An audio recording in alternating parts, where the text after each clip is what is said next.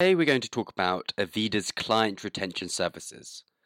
Avida has developed a state of the art system to follow client satisfaction over time, which is crucial to retaining clients.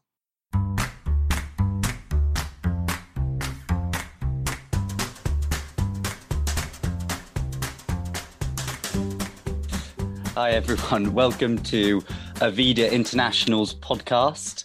I'm Abraham Mendes da Costa, and I'm an analyst for Avida. It's my pleasure to introduce Paul Bobum, who's one of the founding partners of Avida International, which was founded in 2006. I would also like to introduce Tim Euling, who's the senior business consultant for Avida. Why did Avida launch uh, our client retention services? Thanks, Abraham. Uh, as you know, at Avida, we are specialized in supporting long term capital owners, such as pension funds, in optimizing their investment functions. And their preferences change in time, and it's important that the internal and external providers of investment services anticipate these changing client demands and our client retention services aim to continuously monitor and improve the cooperation between fiduciary investment advisors and their customers. So, Tim, could you give a description, please, of the services which we offer? Yes, of course. So, we split our services and four different kinds of buckets. The first one, what I call is data, data and tooling only. So, this is just the, the raw client retention data we retrieve through our servicing tool. The second, what I could call is intelligence. This focuses on getting most value out of that data and providing it in a condensed report. In the third bucket, I would say we offer like a consultancy service. So we also help you with the interpretation of the results from uh, our client retention tooling.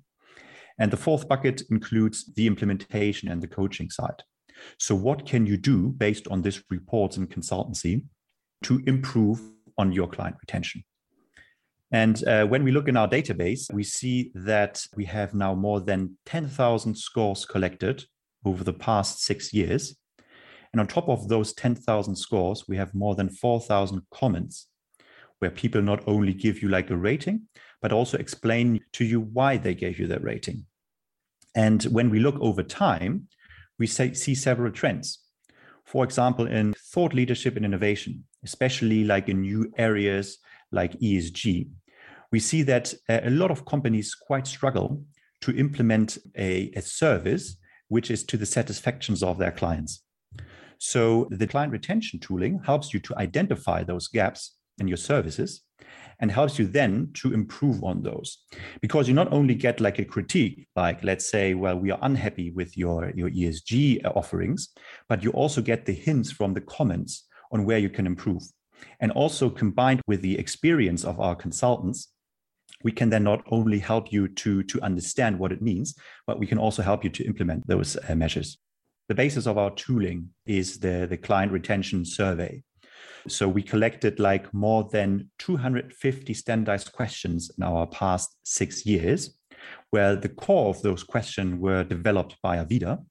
But the more we interact with our clients, we also got hints on like which questions they like to ask to their clients. And based on that, we were able to develop that catalog. And we have like a rating. So there are questions which are more popular and questions which are less popular.